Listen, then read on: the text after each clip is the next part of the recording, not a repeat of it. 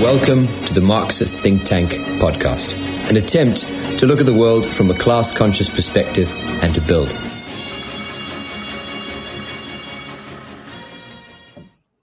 Hello, our lovely viewers, and welcome back to Marxist Think Tank. Myself, Chris, and Rich here. Hello, Rich. Hello, hello, Chris. So, this week we're going to be talking about very timely uh, the Queen and more broadly, the institution of the monarchy, I believe. Um, now, if anyone was waiting, originally this was meant to go out yesterday. Uh, you really, by serendipity, it's ended up today, which has happened to be King Charles's ascension to throne. Uh, so it's kind of worked out quite well, I believe.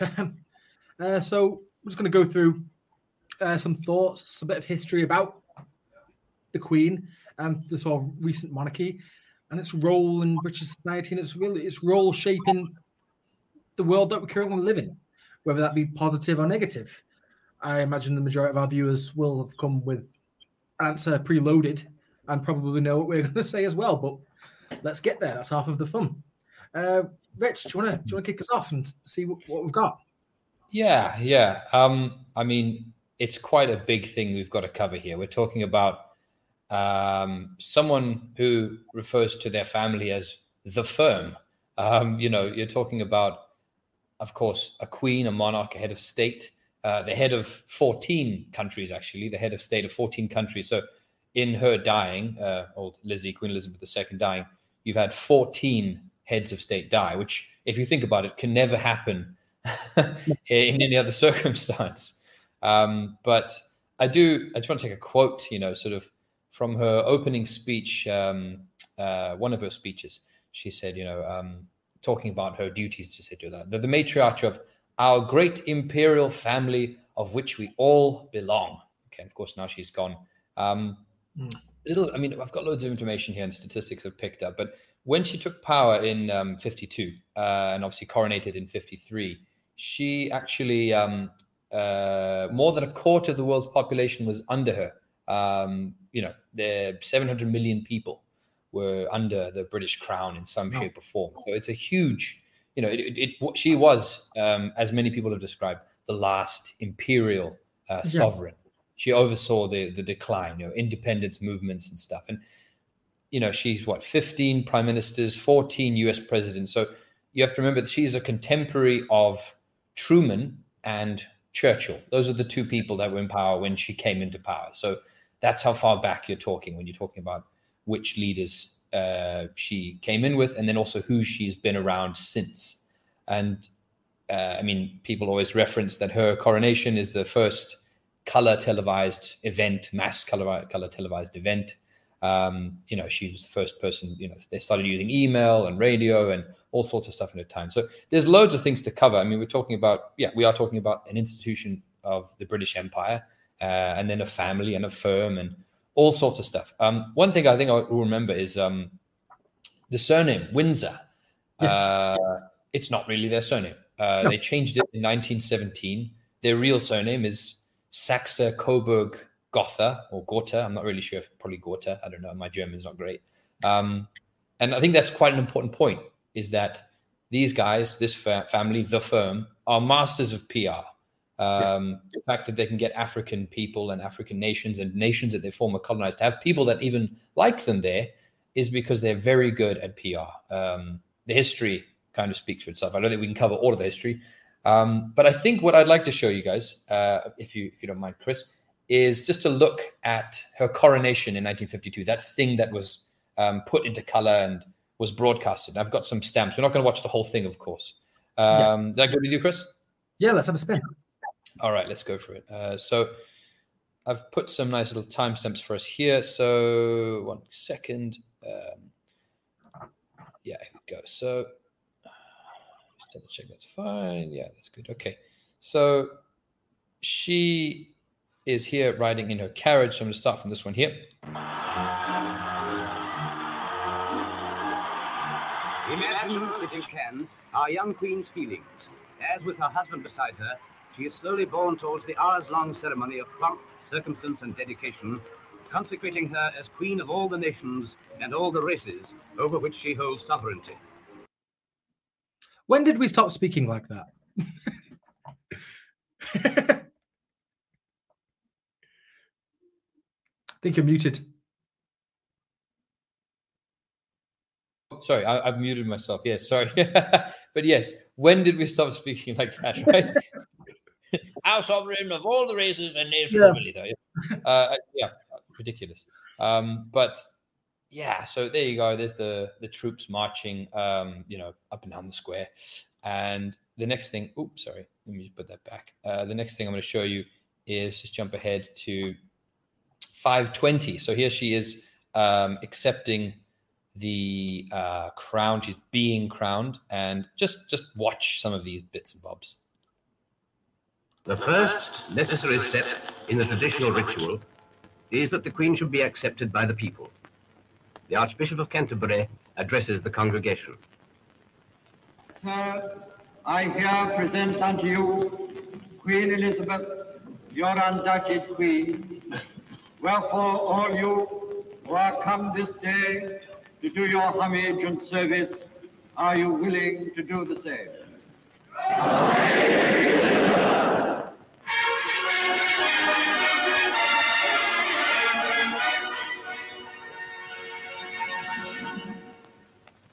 The people have recognized their sovereign.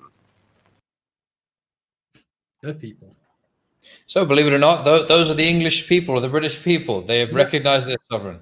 This room, consisting entirely of um, bishops and priests, and very few women and very few people of yeah. color, are apparently British society.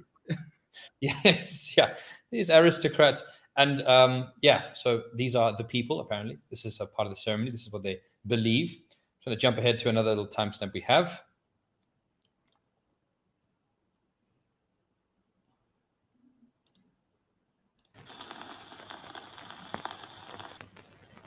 The climax of the ceremony has arrived when the Archbishop gently sets this splendid emblem on the Queen's head.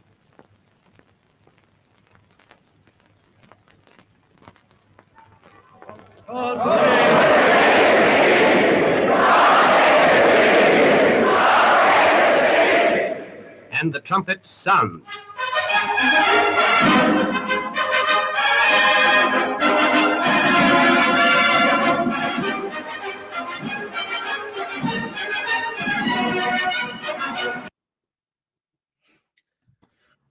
It's such a camp affair, isn't it? Like so it's such a what? It's such a camp affair. So much pomp and ceremony. I, I get the need for for ritualistic sort of behavior in in society. It, it's nice sometimes. Uh, mm-hmm. Americans have it to a much minimal affair. The, the swearing of the oath, I, swear to uphold the, the, office of the presidency. But this, with the mm-hmm. costumes, the pageantry, the trumpets, it just feels like something that it, it well, it is completely out of time. Yeah, yeah. That, yeah. These, so many of these traditions haven't really changed tremendously since at least Elizabethan, Edwardian, or even Georgian times. Some of them going mm-hmm. much further back than that. And yeah, uh, uh, yeah. It's, it's just it's, obviously it's a way of social conditioning completely because people rely on them and they really really get invested in these sort of things. Obviously, we we've seen that today. I don't know if you've tried to speak saying anything remotely against what's going on today on social media, but the average uh, the average Joe really pushes back against you. People really hmm. do. It's like attacking Christmas, isn't it? right, right, right, right. I, I, I, yeah, I think actually on that question of you know criticizing uh, the Queen versus criticizing uh, the firm or criticizing the image of the Queen that we yeah. see. So uh, there's actually a good quote which I'm going to find later when we bring up maybe a conversation about Africa and the colonies and what the response has been in Africa from Africans regarding whether yeah. they are allowed to criticize or how they feel about it. But yeah, I think there is a very clever um, sort of again PR thing here where if you criticize the Queen, people are like, oh, you, you're talking about a very nice old lady who you know was very polite and drank tea and and all these things and, and, and said nice stuff and, and had lots of charities and Yeah. how dare you so yeah but i think what i th- what we should probably look at is also that she herself calls herself the firm and you're talking about something bigger than that. So i will say that we're not criticizing the nice lady that drinks tea but No. we're taking a bigger picture of who she actually is and what she stands for as an institution. So that's quite an important point to make, i think. Yeah. So um this is what we're looking at. I mean this is this is the almost the ancient regime if you want to use the french revolutionary term. Uh, what you're looking at i mean look at that. There's people in like white uh, dresses and, and sort of uh, yeah, I mean crown everyone's got a crown and and uh, i mean they've only just changed their surname uh, 40 years before this so they probably i mean i know that victoria and a lot of them spoke german in the household too they obviously phased Yeah. that out in the 20th century but um mainly due to, as you you alluded to, with with the name change and the fact that it's Yeah. PR. They are good at PR, and Yes. the, one of the main reasons of that was because of obviously two world wars against Germans. It's not Mhm. sexy to be having a German royal family's name whilst you're getting Mm. bombed by Germans. It was a Yeah. complete tactical decision. You see documentaries now saying the House of Windsor from this date to this date. It's like, well, they weren't called Nope. the House of Windsor from this original date. absolutely They were an absolutely ungodly German name that I can't even begin Yeah, yeah. to Yeah, yeah, yeah. Uh, yeah. Sax- Saxa Gotha, something Coburg, Yes. Coburg, Saxa Coburg Gotha, Gotha. A three barrel name, yeah. Um, but uh, just on that one we just saw, it is, I mean, yes, traditions are always a bit strange, you know, there because it's an old practice, but it, it was bizarre. She puts the crown on, they then put their little crowns on, and then there's guys with little swords, and uh, it, it's almost childish uh, in a way. is But uh, yeah, yeah, yeah. But we'll talk about that crown in a moment. So I'm just going to play the last bit now, and then we'll uh, have a bit of a chat about what we've just seen. So just as the last piece here. And so, this day of days most memorable comes to an end. And with it begins a new era, the new Elizabethan age, an age in which the love and faith and hope of all the Commonwealth rest on the slim shoulders of the beautiful Queen who has just been crowned. Long may she reign.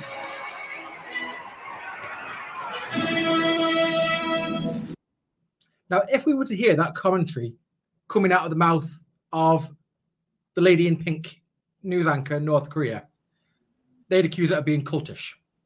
Literally, word for word, the, the fate and, and the happiness, s- security rests on this woman.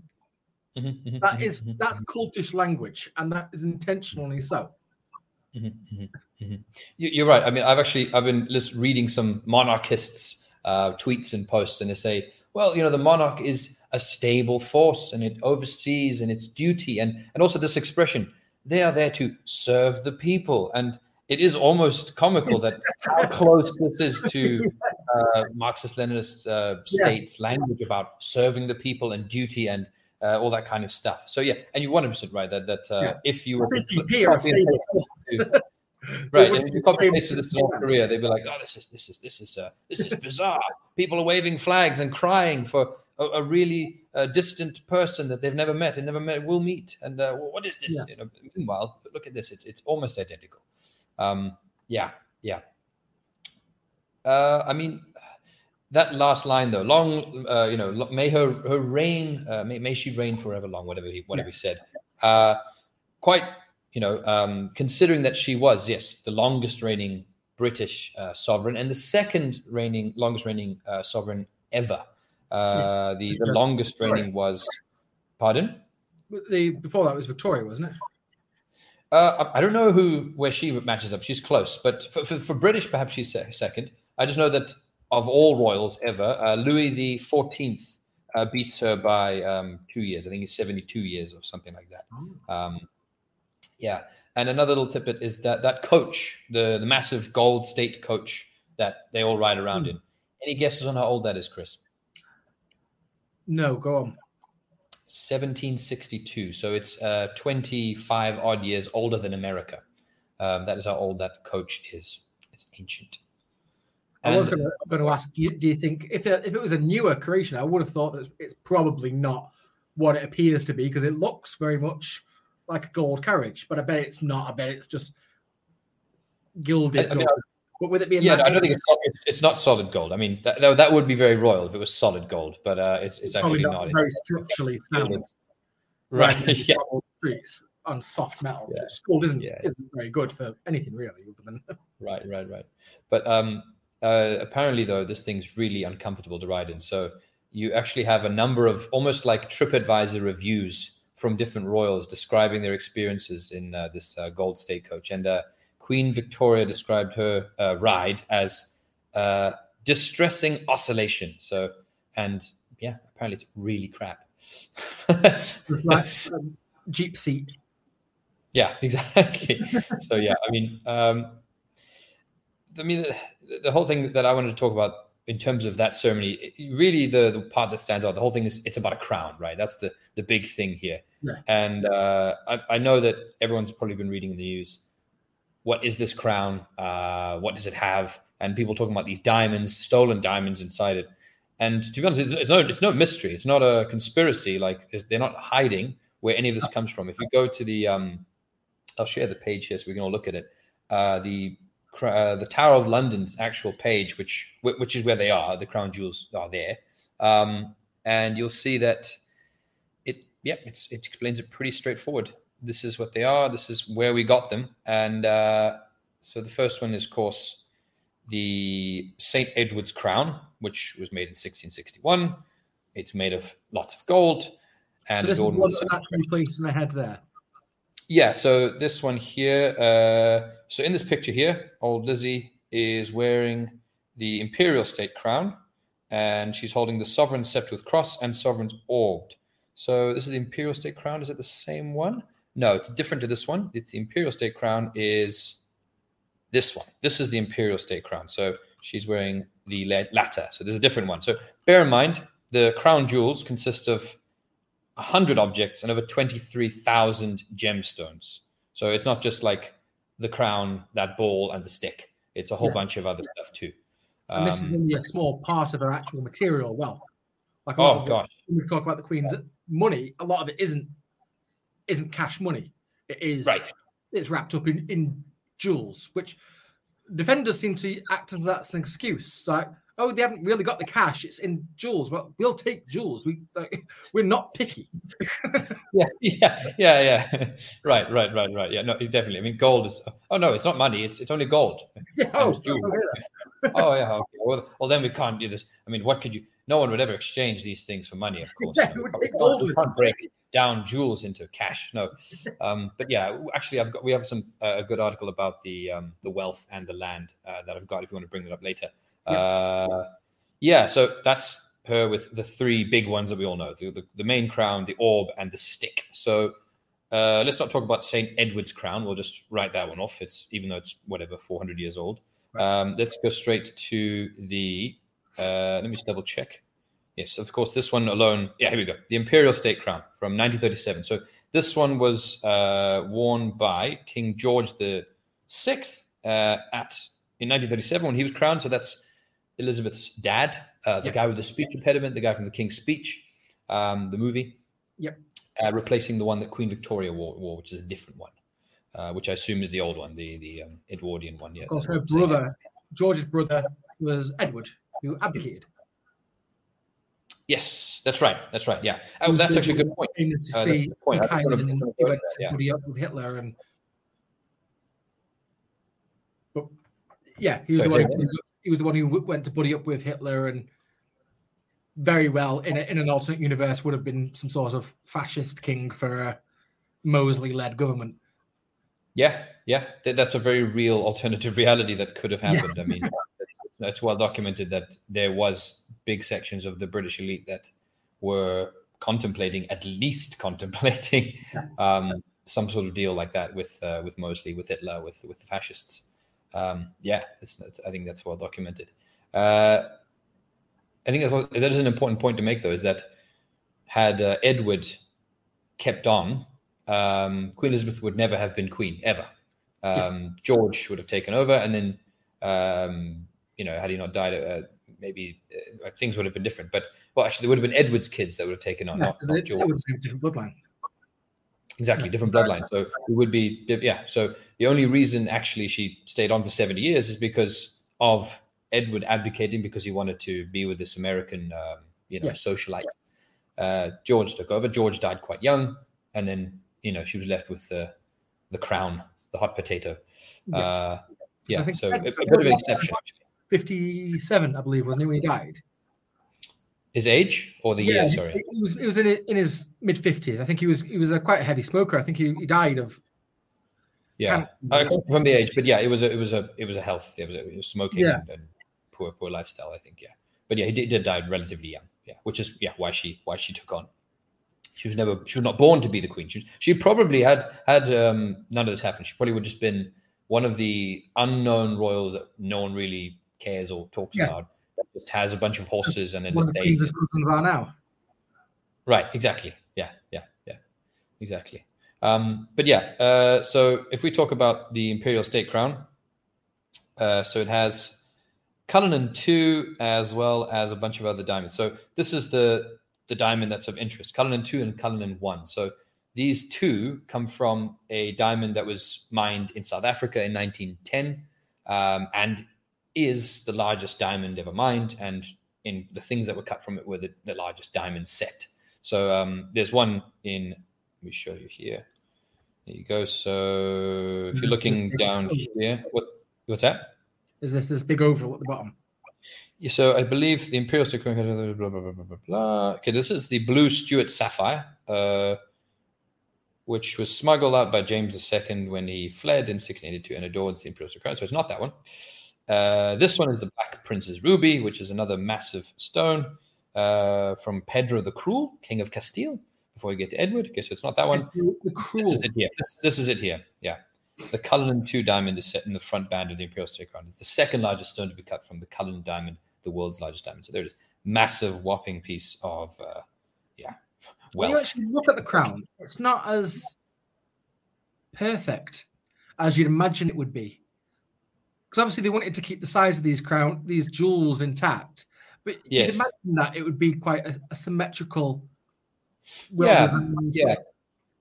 Like that red one above it, it looks too big for what it's set into. Like Yes. And the, the pearls aren't exactly, I wouldn't, I wouldn't say that's the best craftsmanship I've seen either, shoddy workmanship, I go to- That's actually pretty rubbish. yeah, well, is that the best you can do? Come on. okay. Um, then there's the sovereign, the sovereign scepter with cross. Okay, so this is where Cullinan one is the bigger one, I guess. Um, and yeah, it was transformed in 1910 for George V by addition of the Spectre Cullinan one. Um, the Cullinan one was discovered in 1905. Sorry, correction, not 1910. Um, uh, by Frederick Wells, the mine surface manager, was alerted to a shiny object and then you know took it out of the ground. But there are conflicting stories that it was actually one of the African workers who saw it first and then alerted him. But nonetheless, uh, we'll have a conversation about that in a bit about the land and all that kind of stuff. Um, but yeah, this was the biggest diamond ever found on colonial land, uh, recently taken from African people, and apparently gifted it as a symbol of for peace for Britain and South Africa following the wars. But there it is. That's the the big diamond in the stick that that we're all talking about. That we will probably see next year when we have Charles's coronation. yes. But yeah, uh, and one more. Uh, let's not talk about the orb. It's just a you know a giant piece of jewelry that's very old. This one here is actually quite interest- interesting, and this is a different crown. So this jewel is called the Ko Koh-i-Noor. Excuse my pronunciation, but uh, it's very famous because this one uh, is an Indian one. So Right. apparently comes from some southern India, and it was held by many previous owners, so Mughal emperors, Shahs of Iran, emirs of Afghanistan, and Sikhs, and oh, sorry, and, and Sikh Maharajas. And this one was taken by the East India Company. And if you want to read about you know proper plunder and Yeah. theft and exploitation and all stuff, you need not look any further than looking into the history of the East India Company. Um, Yeah. But yeah, so the Queen is happy to wear and carry um, many expensive, extremely expensive, probably arguably the most expensive jewelry in the world. Um, you know, as a part of her ceremony, yet uh, somehow you know takes these things and wears them without um, carrying the baggage or the blood um, that is clearly on the these jewels. Like you cannot really separate the the crimes uh, of of the of, of the British Empire from these jewels. They, they are literally from you know imperial sites and have an Yeah, imperial yeah. These stones represent quite quite well, in all in all sense. Hmm. So with these tools, obviously with what, everything that's been going on recently, it's all you can't scroll through too far through social media without an article popping up of um, India now uh, renewing their request to have their jewels returned to them. And mm-hmm. I've, I've, had this argument out in the past few days with people who the worst excuses for not returning them. One of the worst ones I've heard was that they're safe with us, we keep them protected. Which my reply was so if I break into your house and steal your TV, as long as I promise yeah. to keep it safe, can I keep it? Yeah. It seems like the fact that handling stolen goods is a crime in itself, separate to theft. yeah. This we know this is wrong. We that the British yeah. Empire and the British Museum know that these things have been taken through nefarious means. They write it in placards. Yeah. Yeah. yeah. Yeah. Yeah. Exactly. No uh, uh real reason other than we can't because the boss says no. Yeah. Yeah. No, it, it's it's it's an extremely awkward thing for the British Museum and the royal family to go on these trips to these countries and make speeches about history and and then try and somehow not acknowledge or trying to sort of say oh yes we acknowledge these things but then maybe not apologizing i think that's something that i wanted to read to you was a quote that from the queen so she she was one of the first she was yes one of the first royals to visit ireland um, for decades obviously following the the split and the, the, the civil war and all of the history and um, there's a quote here. She she says at the banquet with uh, the Irish Prime Minister, which is obviously Irish Republic, not Northern Ireland. Um, she, she says, "quote To all those who have suffered as a consequence of our troubled past, I extend my deep thoughts and sincere th- sympathy. With the benefit of historical hindsight, we can all see things which we wish would have been done differently or not at all. So, I mean, yes, it, it says deep sympathies and thoughts, and um, if only you know hindsight ah it's it's so much it's better but you don't really see like the we're really sorry I, I regret this and i'm very sorry i mean there are instances where there have been apologies but there is this almost seemingly unwillingness to directly apologize and directly um, yeah. you know confront their crimes uh, at least on some issues i think on some they have apologized and whatnot but but in, in that statement i don't really feel like it it feels like words play words play, and wordsmith around the object, around the, the the, the role, the role of your family.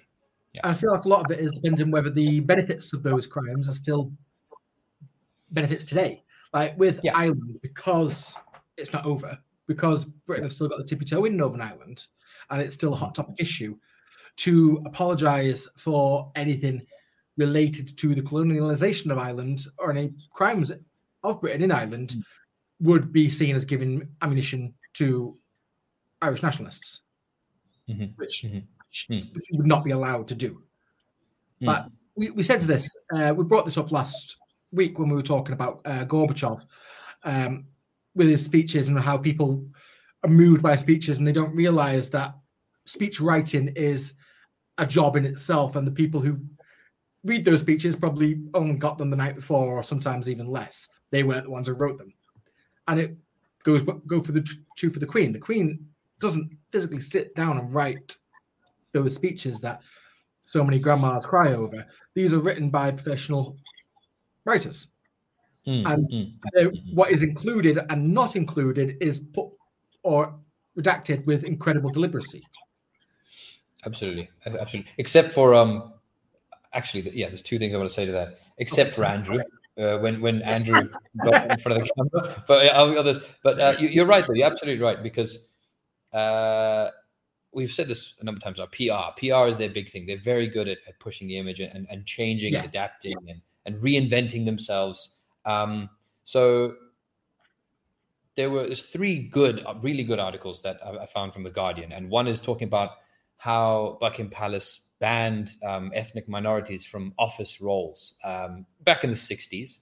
Um, but basically, any sort of royal household, uh, they exempted themselves from ethnic uh, sort of discriminatory laws, so race and sex laws, where you couldn't not hire someone because they were black or Indian or um, or a woman or whatever. Um, so they exempted themselves from that. So that was a big story, and going along with uh, the whole Harry and uh, Meghan story and Oprah and all that stuff too um, the royal household, the Queen, uh, quickly found a way of changing that narrative and sort of you know reinventing themselves. So she got um, a an equerry, which I don't know what this role was, but it's a soldier that serves in her personal capacity in some way, and he's called Lieutenant Colonel Nana Turkwamasi Ankra. So obviously um, uh, a darker skinned guy, I assume assume from Africa. I'm not really sure where he's from, but um, you know that was adopted in the, in whatever 2018 or 2019 um, yeah. to sort of then yeah. counter the idea that they were racist and the idea that there was a problem with with with with racism in the household. Um, so they're very good at, at, at, changing things when they need to. But I mean, also the history is there. Uh, yeah. yeah, yeah, and it's, it's almost naive for a lot of people lie to themselves and sort of pretend that we're in a post-racist society or that the royal family are above it, which is ridiculous. Like we've all seen those pictures, which are incredibly difficult to even look at, never mind defend of Prince uh, William and Philip back in the day being carried by it was a specific tribe of I, I can't remember whether, whether they were Caribbean or um, mm-hmm. sort of the other side of the world, but but, but they were these black tribalish um, looking men. And for some reason, I believe it was something to do with World War II. Prince Philip. Oh, right. hung up around Prince Philip, but they pandered to it, and they go and they carried on chairs and like right. I often think, especially for somebody like Meghan, who herself has well, she's black. One of her parents, she identifies as black. One of the, one of her parents is white. But how is, she must have had that thought? How am I going to explain to my black child the, these pictures of this family that we're meant to be told to have pride in? Like, yeah. Like, like what the fuck? What, what what's that about? yeah, yeah, yeah, yeah, yeah. I mean, that specific story. I mean, um, I'm a bit rusty on the details, but it's it's it's I believe it's it's an island somewhere in near Vanuatu, which is the Pacific, and yeah, yeah they have this some sort of accident of history relating to who knows what, uh, but that the people on this island believe that Prince Philip um, was God, and yeah, yeah, they had a, a, portrait of him, and for whatever reason believed that he was God and uh, worshipped him. And yes, you're right, he didn't really sort of he kind of embraced it or kind of maybe they didn't you know deal with it with sort of kind of the seriousness that they should have or or maybe you know shouldn't have pandered to it perhaps.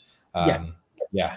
Yeah I just wanted to bring up this thing here about the actual you know ethnic minorities stuff that that came up.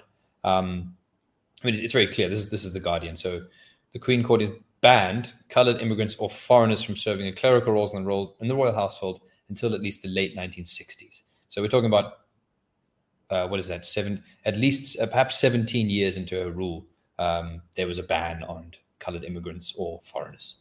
Um, yeah there's a whole bunch of stuff actually. So talking about the other thing that i wanted to bring up from the guardian was you know the queen is always portrayed as not interfering in politics hmm. not uh, taking a role and not making any decisions and not influencing anything and whatever.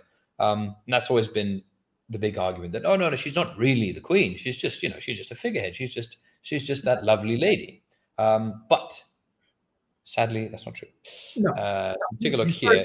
one thing that they do sort of lean on that is obviously through history people who aren't british and don't know we had what's referred to as the glorious revolution uh, the parliamentary revolution where basically we, we killed a king became a republic for for a hot moment ish but then brought king back and part of that condition was that we Parliament would forever curb the power of. But that rule was quickly eroded, and more and more the, the monarchs did interfere with Parliament using soft power suggestion. That if, if Tories and originally Tory, what is now the Conservative, that ideology sprang from uh, the Cavaliers, the people who were there to protect the king. They were the, the opponents of the Roundheads. This is an ideology of monarchism. So mm-hmm. having a monarchist party dominate British politics, as they have since they were the opposition of the Whigs and now the opposition of the Labour Party um, in government, how can you you these are the representatives of, of the royal. You can't say, oh, the royals aren't Mm. influencing politics. So, well, they completely influence one of the biggest political parties, the oldest now political party in the world. Mm, mm, mm. So it's Yeah, I mean- to even think that those two things aren't aren't connected. Yeah, I know we're yeah. going to talk about it shortly, but when we were with the thing with Andrew, when Boris Johnson was asked about his opinion of Andrew, his answer was the royal family is beyond reproach. So well, that says it all. As far as these people who are in power, the largest political party in, in the UK, believe the royals can do what they want. The, the laws don't apply to them. And that is scary. Yeah, yeah, yeah. Uh, and you know, there's other the other side to it is then that a lot of the wider royal family, the the bigger, the, the longer tentacles of the firm, um, do. Yeah, you're talking about people that are in either associations, whether it's uh, financial groups or uh, actual members of, of of the Conservative Party or lords. Um, they do stretch further. So yes, you might say, oh, the, the Queen doesn't do make decrees um, and doesn't interfere. But well, okay, well, but the relationship between this aristocratic class and uh, the bourgeois class is very much intertwined. But in fact, though, I, we, I do have to sort of go into this article that we've got here, where this idea of them just being um, soft power, as you say, or influencing stuff, is also not even accurate. That there's a lot of far more direct, blatant, um, obviously behind doors, but blatant. No, you can't do this. We don't want that. This doesn't apply to us. So, um, if you look here, uh, Royals vetted more than 1,000 laws via Queen's consent. So, um, more than 1,000 laws have been vetted by the Queen or Prince Charles through a secretive procedure before they were approved by the UK's elected members of Parliament. The Guardians established. Um, so, the huge number of laws subject to royal vetting cover matters ranging from justice, social security, pensions, race relations, and food policy through to obscure rules on car parking charges and hovercraft.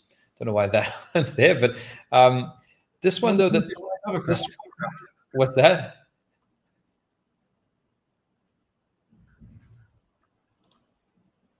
Hello. Yep, sorry. Okay, sorry, Sorry. did I freeze it? Yeah, no, I, I don't know what, what the thing about hovercrafts is, but it also goes into, as you'd expect, uh, they included draft laws that affected the Queen's personal property, such as her private estates in Balmoral and Sandringham, and potentially anything deemed to affect her personally. So you've got a person, a very rich person, who gets to see the laws on their own property and earnings, etc., and gets to influence and also, uh, yeah, preview them. But also, you'll see later. There's also veto. They did. They have vetoed stuff. Um, but yeah, but it, it literally affects everything. You got the European Union stuff in here. You got file safety, agricultural stuff, um, and all sorts. So the idea that they don't have a role is is very much undermined. So if actually, I'll jump to the next one um, over here, where you can see they vetoed, where they actually vetoed certain documents, certain um, laws. So double checking see that. Yeah. Okay. Cool. So veto over bills. Okay. So what did they veto? Uh, 39 bills have been subject to the most senior royals' little known power to consent or block new laws. Um, and also reveal the power has been used to torpedo proposed legislation relating to decisions about the country going to war. So this one's actually slightly positive, um, this second line here, because apparently um, the Queen stopped some bill that would have allowed Parliament to strike Iraq um, independently, sort of without her her approval, um, back in 1999. So here, uh, in one instance, the Queen completely vetoed the military actions against Iraq bill in 1999, a private member's bill that sought to transfer the power to authorize military strikes against Iraq from the monarch to Parliament. Okay, so sure, uh, a nice, you could say maybe positive thing, but of course she didn't do anything against the actual Yeah, you know, invasion that's that happened in the end. if she had to, if she wanted the rubber stamp, she did end up using that rubber stamp, which she did. She gave Parliament permission to go to war. Then, Mhm, mhm, mhm, mhm. So Um, you can argue that Iraq was Yeah, go on. Yeah, no, exactly. Uh, I mean, uh, we can't read the entire document, but basically, uh, it shows that royals are playing an active role in the democratic process, and we need greater transparency in Parliament so we can be fully appraised of whether these powers of influence and veto are really appropriate at any stage. This could come up and surprise us, and we could find the Parliament in less is less powerful than we thought it was. So yeah, uh, yeah, th- there's loads of things, particularly about wealth and the transfer wealth, as well as stuff that affects their land and whether they can drive on their estates and all sorts of other weird stuff, that they do veto and play like a big role on stopping or uh, whatever. Um, so th- it's a lie. It's a lie. This idea that they don't play a role in, in the process. Yeah. Yeah, I think because there's so little information is in the public sort of consciousness um, about the royals and their duty, and a lot, a lot of it is just the uh, sort of the common knowledge that is most of the time not true. Like you ask the average Joe about a swan, and they will tell you with confidence their fact that they've got prepared to go. Did you know that every swan in the country is actually owned by the Queen? so it's like Frankie Boyle joke that the, I imagine the Queen just running around her estate with a baseball bat, beating swans to death, going, "I'm the only person who can do this."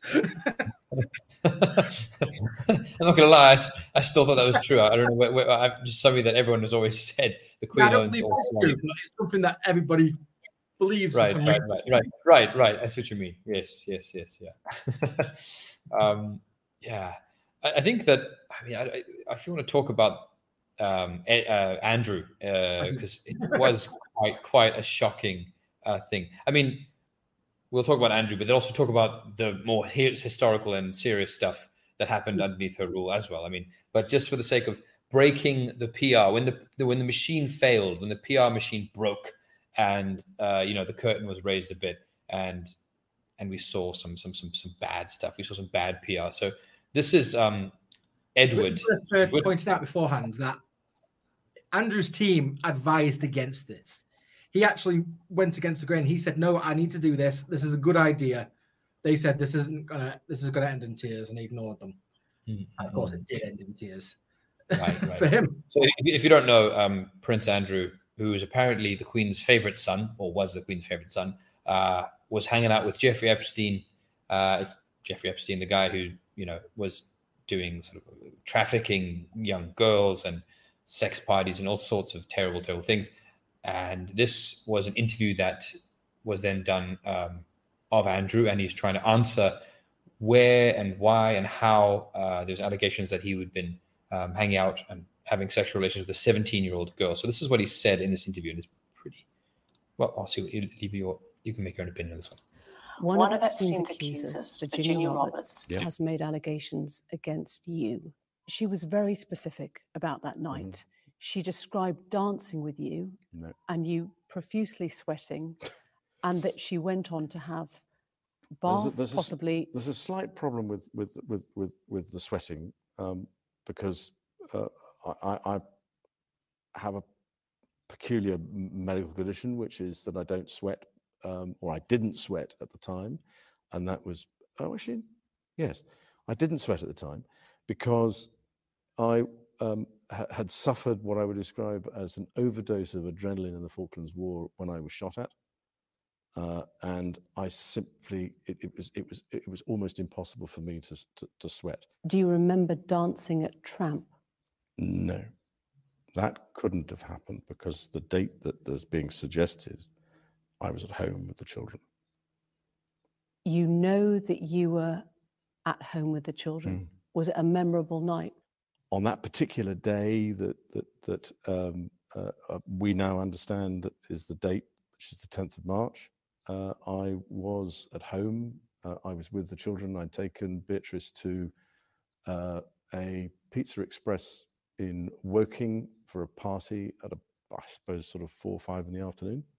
Why would you remember that so specifically? Why would you remember a, a Pizza Express birthday and being at home? Because going to Pizza Express in Woking is an unusual thing for me to do. A very unusual thing for me. To, I've never been. I've only been to Woking a couple of times, um, and I remember it weirdly distinctly. Uh, as soon as somebody reminded me of it, I went, "Oh yes, I remember that."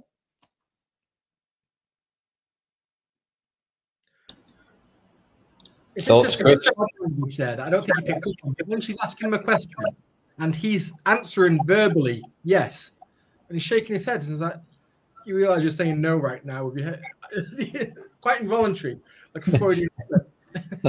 yeah. Body I mean, experts who've already picked that apart. right, right, right, right. I mean, I feel like there's two things I want to say about that thing. One is the ham fisted attempt to shove his war record in there. Like, Yeah. I can't sweat uh, because um, had uh, I, I, I exposed to so much adrenaline during the Mm. Falklands War when I served. Right, Um, that- hero valiantly for my country. I don't sweat because I'm a war hero. and then the second part is just, you know, we watched earlier. The people have spoken and picked their sovereign and the people's princess and the, the, all of this stuff. And then you've got a, a man, her son, um, who says, Well, the reason I can remember this Thursday from many years ago is because I went to a Pizza Express and that is not something I do. So, what a brilliant way to sound completely unrelated and un, Yeah. uh, un, un, unfamiliar with like ordinary people. Yeah. to show like how how bizarre and how different this class of people is. Yeah, how they literally just don't share anything in common with us at all.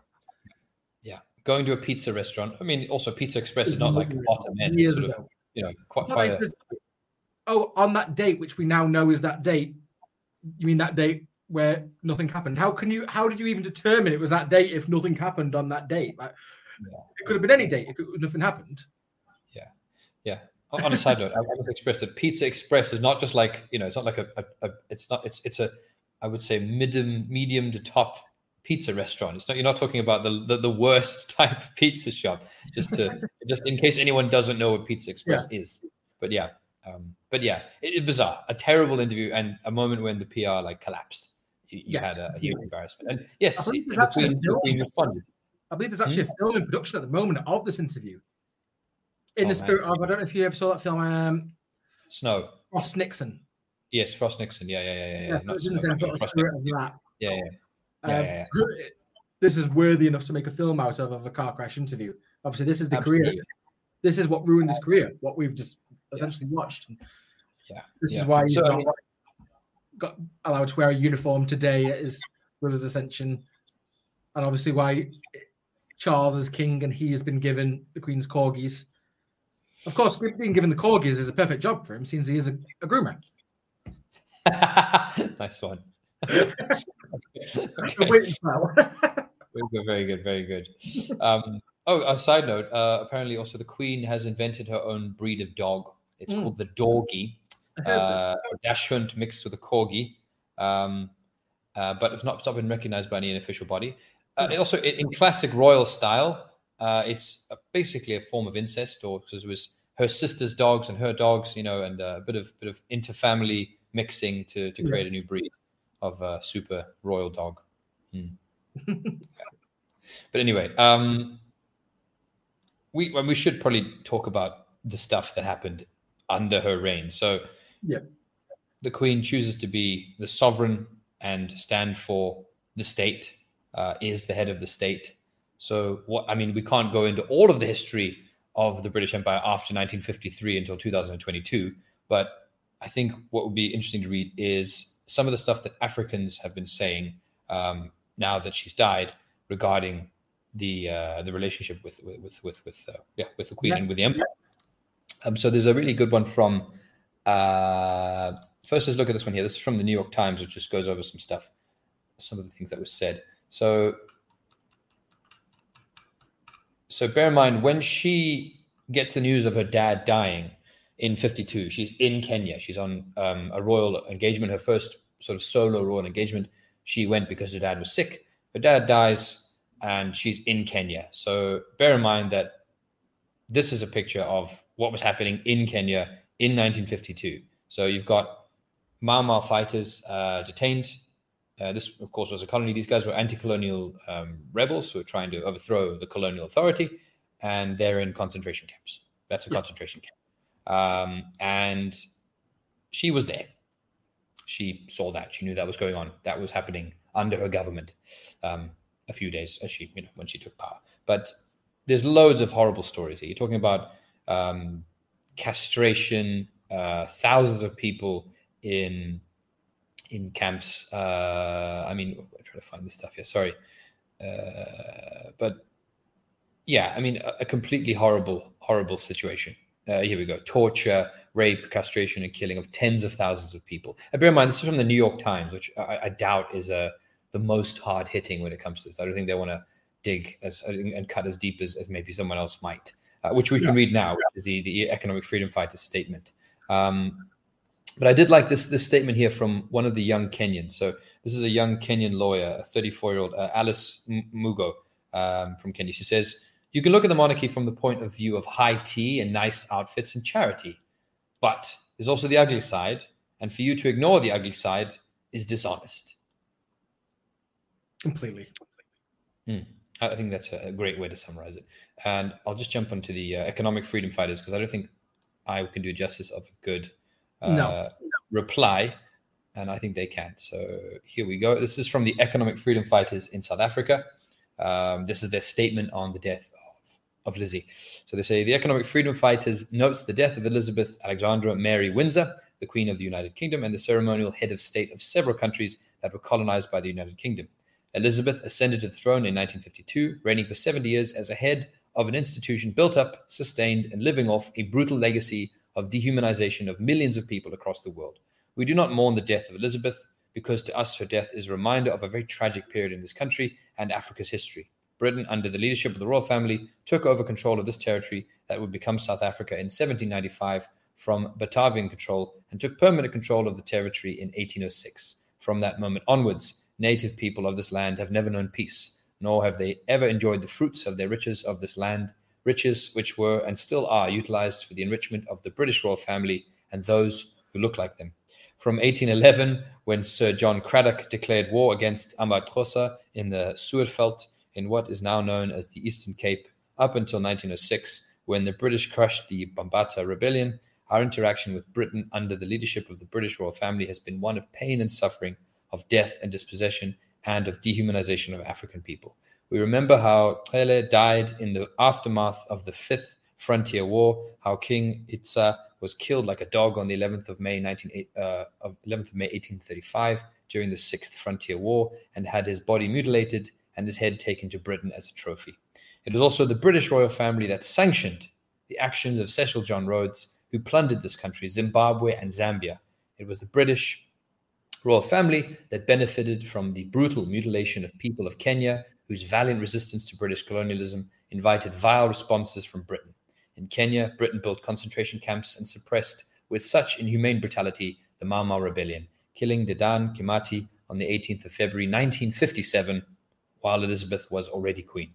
This family plundered India via the East India Company. It took over control and oppressed the people of the Caribbean islands. Their thirst for riches led to the famine that caused millions of people to die in Bengal, and their racism led to the genocide of Aboriginal people in Australia.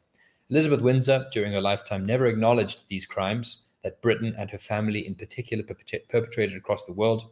In fact, she was a proud flag bearer of these atrocities because during her reign, when the people of Yemen rose to protest against British colonialism in 1963, Elizabeth ordered a brutal suppression of that uprising.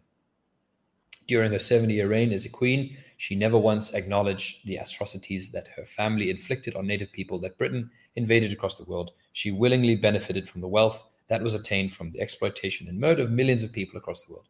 The British royal family stands on the shoulders of millions of slaves who were shipped away from the continent to serve the interests of racist white capital accumulation, at the center of which lies the British royal family.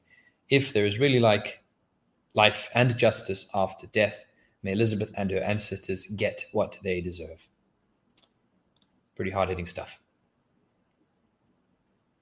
Oh, sorry. Oh, did you drop out there? That's fine. Did you catch all that, Chris? I, I caught the majority of it. I think I lost out during uh, a king was killed by killed like a dog. Mm-hmm. Well, I mean, uh, yeah, it was a. It's pretty much, I'd say, one of the best summaries of the points you need to know in relation to the royal family's role historically, and also even under her reign. That mention of Yemen, uh, the mention of Kenya again, the Mau Mau. Um, yes. Yeah. As as the lawyer said earlier, the the tea parties and what.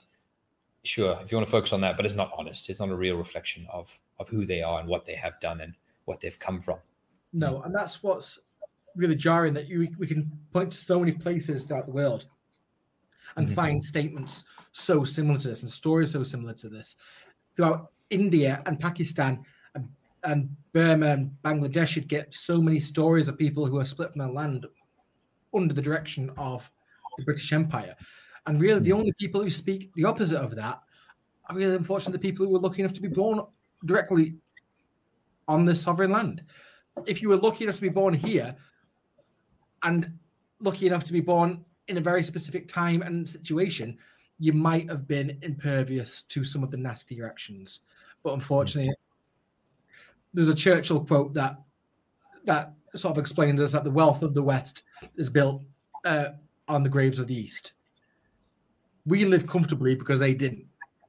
Mm. Mm, mm, yeah, and any of the comforts that we do have in the West were brought about uh, through struggle against these people in this class. Yeah, um, yeah, these people were not necessarily on our side of history. No, uh, necessarily quite quite very much against most of the progress and things that we do enjoy um, in different parts of the world. Yeah, but things that even things in this country that we do that we enjoy that we class as a credit to this government or to this establishment, things like the NHS, were actually mm. born, given to us as a token gesture to stop us rebelling like the rebellions that we were putting down in Greece after World War II. Yeah. It was yeah. at a time when our revolutionary movement was at its highest. It was a case of we need to give them something to calm them down, or they'll kill us. mm. Mm-hmm. Absolutely, absolutely, absolutely. Um, yeah, to placate us, right? Uh, yeah, yeah, placate us. Uh, I, I, guess this is one of those ones where we we, we, we can agree with the Americans because uh, you know the, the royal family is something that they have overthrown and yes. they live at least in a in some form of republic. Um, yeah, yeah. Um, a, a country that is an imperialist country with an anti-imperialist past, which is I think a lot of British people always find it quite jarring when they hear that usually for the first time America's relationship to, for instance, a group like the IRA. Because mm. obviously Americans have got a very different opinion of the IRA than what the British would imagine they do. But the majority, obviously, America have got a huge Irish uh, population, and they see a hmm. lot of themselves in the IRA. Mm-hmm, mm-hmm, mm-hmm. Like, group that fought to, to unshackle themselves from British rule. Um, mm-hmm. I, th- I, think, I think, yeah, so one hundred percent, one hundred percent. The Americans were, were, were part of a, a, a, large part of sponsoring the peace treaty, weren't they? The Good Friday Agreement. Yes, yeah, no, uh, you're absolutely right. This is this is one of those things where, in uh, in between imperialist nations, there's there is that contra- there is this contradiction, yeah. Uh, and the Americans have have got sort of this uh, historical antagonism towards the royal family and towards the, the you know the monarchy uh, and the yeah. system that they did overthrow. Yeah, yeah, and you're right. Yeah, they did uh, underwrite, or I think I'm not quite sure the, uh, sure the exact term, but yes, they played that important role in the signing of the, the Good Friday Agreement. Uh, guarantors, perhaps. Yeah. Um, yeah. Mm-hmm. Yeah. Um, I'm trying to think. I do have uh, another video I wanted to show of the Queen's first ever uh, broadcast it's uh, when she's a child, almost. Uh, well, she's very young, I believe. Yeah. Um, talking about the early experiences of the war. Um, I think it is obviously, you know, again, soft power. It's how she wants to be portrayed. So I'll put that one up, uh, and then I don't know if we can have some final thoughts to close on. Unless you want to talk about something else, Chris. I don't know if there's anything else you wanted to add. Um, well, so to this video, what I really want to sort of talk about is the future, really. Mm. Mm, mm, well, let's have a look at this video. Okay. Well, actually, Joe, why, why, don't we close on it? We'll let that one be the last word, and we can just okay. hear the Queen. The last broadcast can be her her first broadcast. So yeah. We'll, at least this, on, at least on this channel. So go ahead. The future, yeah, the future is a very interesting one uh, so, about where where this is all going. For since with the Queen being so old, it's like uh, to me, I, the comparison that I always use is you know when you get an elastic band ball, and you don't want to throw it away until you've seen how big you can actually get it that was what the Queen was for me. Like she got to a certain age where it was like, well, we can't really get rid of it. Well, let's just let her die. And for as a Republican in this country, I thought we were being incredibly, incredibly polite, not really campaigning too hard while she was alive. But we always said the minute she's dead, oh, the, the game's over. We're going out full swinging. Now we should mm. be having that discussion as loud and as public as we, we can. This is an undemocratic institution. It doesn't belong in the 21st century. We should be now having that discussion to become a republic.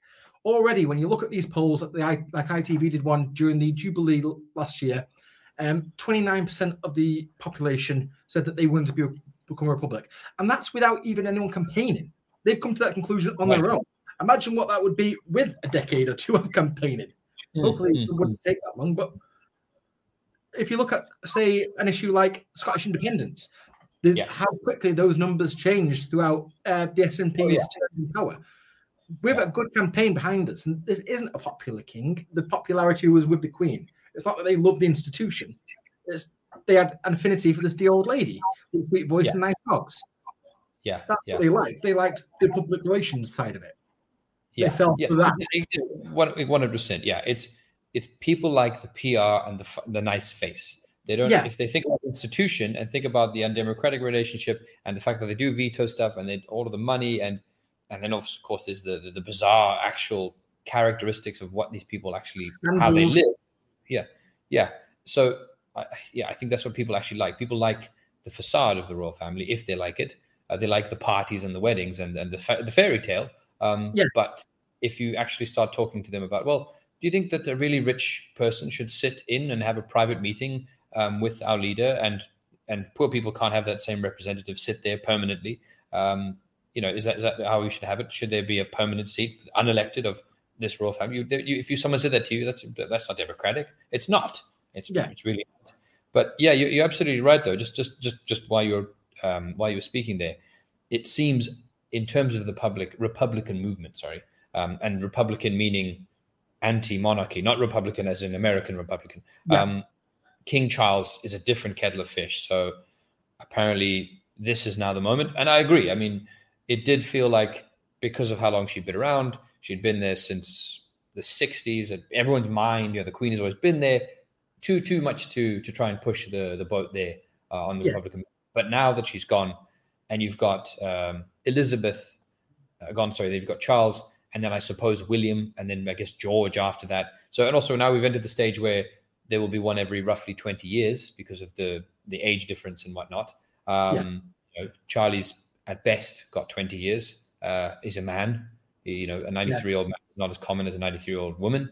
Um, so yeah, it's now within the realms of possibility that we'd end, we, we could possibly have two kings this decade. Right. I mean, yeah, exactly. If he got very sick in the next five years, absolutely. Yeah. Before before 2030, that's very possible. I mean, he would be he would be nearly uh, he would be over 80 uh, yeah. or close to 80. So very easy. I mean, uh, yeah, we've had kings die in their 70s. Many yeah. many kings die in their 70s. Many many men die in their 70s. Um, yeah, but so apparently the Republicans are saying that that, that there is a, a big opportunity now. So I mean, I'm trying to see if I can find a poll right now, but I can't see a poll that stands out to me yet. But I do think that that movement is going to get momentum now. It uh, usually lands around at the moment. It usually lands around a third of the population. Okay, a pro-Republican. Yeah. Yeah. Okay. Right. Right. Well, but that's also that's, that's yeah that's, yeah, and that's also thirty percent. While the monarchy has its strongest uh, representative. Um, yeah. yeah. A 20, a 70 year old monarch, a 70, a 70 year reigning monarch um, who's always managed to try and stay out of the mud. Uh, so yeah, that's that's at its best. It's thirty percent. Um, well, sorry, at its worst, Republican, but yeah, its best yeah. support. Yeah. But yeah, mm. it was quite telling as well. I watched uh, BBC uh, coverage of uh, when just I think the morning when she died, and it was mm. Liz Truss had just give a speech in Parliament of uh, the energy crisis, and the BBC presenter said, "Given what's just happened this morning um, regarding the Queen." The energy crisis now seems in, seems in, in, insignificant. And the guy who said it to said, maybe overshadowed was that that was a Freudian slip on that guy's behalf. Like, and that but that's exactly how they're going to think now. They're going to say, well, the rabble being cold for the winter and having blackouts, that doesn't matter because Her Majesty's dead. Right, right, right, right, right, right. Unless you're going to give us a limb each to burn to keep warm over the winter, it does matter. Like well, for the average person, the fact that they can't pay the NG bill, that is what matters. Not 100%. Yeah, I think that's that excellent point, Chris. Um, the cost of living crisis uh, is obviously what is going to be bothering people all over. But now that we're going into a cost of living crisis and people are going to start um, having to, you know, cut back and not consume as much and cut on the energy bill. Interesting observation I, I, I made. Um, yes. When the Queen came into power in 52, um, the country was on rationing back then. Um, sugar and meat, you were only allowed whatever 220 grams of sugar and X amount of meat per week. So people were on rationing back then when the Queen came to power. And now that she's gone, uh, we're going back to you know rationing energy and whatever yeah. costs that you have to cut, whatever corners you have to cut in your living. So maybe, maybe she was the magic that kept away the scarcity. Of... so you haven't. Actually thought you were going to say you. You made a, a very good point uh, the other day on social media, which I hoped you were going to say then. Um, hmm. about, about Scotland. And, yes. Okay. Yeah, we can talk about this too. Yeah. Yeah. Yeah. Yeah. Yeah. yeah, yeah, yeah. I thought you said that I don't want to sound like a conspiracy, but I don't think you, I thought you sounded spot on. So just repeat what you said, please. So. Right, right, right. So, so, so um, when this happened, uh, the first thing I came to my mind, it, it, was following. Well, basically, the Queen dies in Scotland, and um, in that week, you had Boris Johnson fly up to Balmoral, fly back. Uh, Liz Truss fly up, fly back. Both of them in the space of something like 48 hours. I think it might have even been the same day, um, which in the cost of living crisis looks very bad. You know, and the climate crisis too. You've got polit- uh, literally two politicians making four plane trips, uh, you know, together uh, over a over what is an administrative um, act. You know, Your Majesty, I am now the Prime Minister. Your Majesty, I'm resigning from Prime Minister. Okay, yes, you know, that, it literally a completely symbolic act. I thought that's bizarre. What? Why is she there? Obviously, she was sick. Now that we know, but um, the the decision, I think, it, it just seems too uh, politically convenient the the fruit is so big that yeah. the Queen dying in Scotland, like moving the seat of power, dissuade, yeah, dissuade Scottish nationalism. So it yeah. shows that the Queen dies in Scotland. Scotland's a part of us, you know. So you can use again. These are people that are masters of PR, are thinking about everything and how it looks and how it sounds, Aesthetics. and have definitely given hours of thought to where the Queen will die, and have yeah. gone. If she dies in Scotland, she can um, you know, she can hmm. add to that national cohesion of Scotland and Britain and the British Union. And come on, stay with us. And obviously, the, the reason that my initial thought for that was also because David Bowie, when he was dying, uh, used his political capital, if you want to call it that, to say, uh, Scotland, stay with us at the British Awards or whatever it was. Um, yeah. So that, that was why I thought that is. It's because it's it seems that dying people with influence do seem to exert some sort of um, attempts in politics and, and to, to, sort of throw their last uh, lot in. Yeah. So yeah, I, I, mean, I can't prove this that that, that, that she died there um, purely by choice. So she did love Balmoral, blah blah blah, but it just seems like a very, very, very politically convenient thing to happen. Yeah, with everything that we know about about the firm and how organized its PR is, nothing is done by accident. Uh, so I completely believe that they knew she was dying. Sorry, hmm. they knew she was ill. Mm. it feels to me the decision to move her to a what is it at this point a disputed territory. it just seems too perfect, doesn't it? The fact that it caused someone like Nicola Sturgeon to have to go on TV and say the words "the Scottish people love Her Majesty," I was like, oh, I could feel a little bit of throw up in your mouth as she said that. Right, right, right, right. No, yeah, I, I do think it was uh, it was if it was an accident, I mean, say just the luckiest accident, so so convenient. Yeah, um, but I, I, think the optics of it, yeah, it, yeah, I, th- I think it was. That's my, my guess, my speculation. Yeah. Anyway, um, should we end with uh, her Queen's, Her Majesty, sorry, her first broadcast? I'll go and find yeah. it for you one second. Um, oh. It's so basically, yeah, this is her speaking with, I believe it's her sister um, and it's a message to other children of uh, the empire, no, uh, other children of um, you know of, of, Britain who are being sent away. So I'll just play it for you, and then we will close after that. Moment.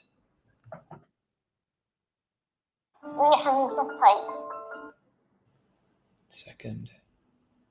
Just got to skip to the ads.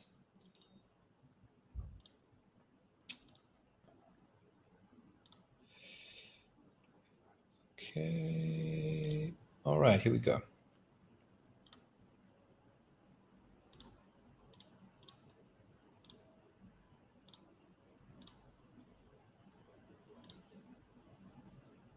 Her weeks of practice to remain calm and composed. All of us children who are still at home think continually of our friends and relations who have gone overseas, who have traveled thousands of miles to find a wartime home and a kindly welcome in Canada, Australia, New Zealand, South Africa, and the United States of America. My sister is by my side, and we are both going to say good night to you. Come on, Margaret. Good night, children. Good night, and good luck to you all.